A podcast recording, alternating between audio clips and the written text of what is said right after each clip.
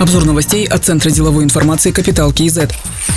За один месяц фермерам перечислили 70 миллиардов тенге льготного кредита под 5%. Средний чек на одного сельхозпроизводителя составил почти 30 миллионов тенге. Об этом сообщил первый вице-министр сельского хозяйства Айдарбек Сапаров. Также он напомнил, что по программе «Экономика простых вещей на посевную» дополнительно выделено 100 миллиардов тенге для кредитов под 6% годовых. Еще одно направление поддержки – форвардная закупка. Механизм уже разработан. Планируется закупить 365 тысяч тонн продукции на 24,5 миллиарда тенге. На первом этапе государство перечислит предоплату, Остальную сумму фермеры получат осенью на основании рыночных цен. Заявки на участие в форвардной закупке будет принимать продкорпорация, утверждают местные исполнительные органы.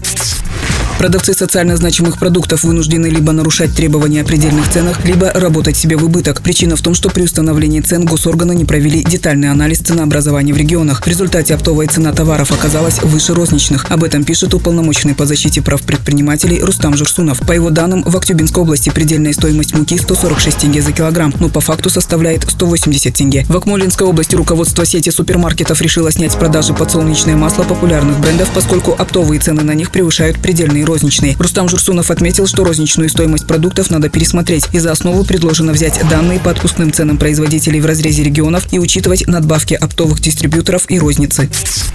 Тенгрибанк докапитализирует. Получен первый транш от основного акционера через кредитную линию. Решение по объему капитализации и увеличению доли акций будет принято после подготовки плана по стабилизации банка. Над документом работает одна из компаний Большой Четверки. Тенгрибанк в течение двух недель планирует восстановить операционную деятельность и продолжит проводить платежи и переводы. В течение нескольких дней снимут лимиты по карточкам клиентов.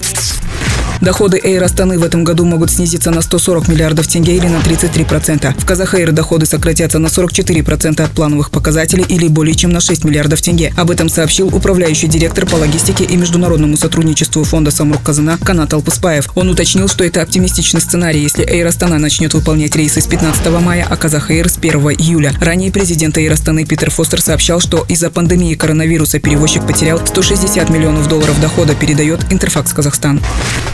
Министерство индустрии и инфраструктурного развития представило данные по производителям медицинских масок и дезинфицирующих средств. Стояла задача увеличить производство до 1 миллиона масок в сутки. Этот показатель достигнут при подключении швейных предприятий помимо шести фармкомпаний. В министерстве отметили, что ранее мощности фармпредприятий составляли 170 тысяч масок в сутки. Сейчас увеличили до 340 тысяч. Например, компания Дольче установила два дополнительных станка и увеличила мощности в три раза с 60 тысяч до 180 тысяч масок в сутки. Что касается антисептиков, то, например, за один день 23 апреля произведено более 120 тысяч литров. На складе находится более 170 тысяч литров. В аптечной сети для дезинфекции улиц и помещения отгружено более 123 тысяч литров.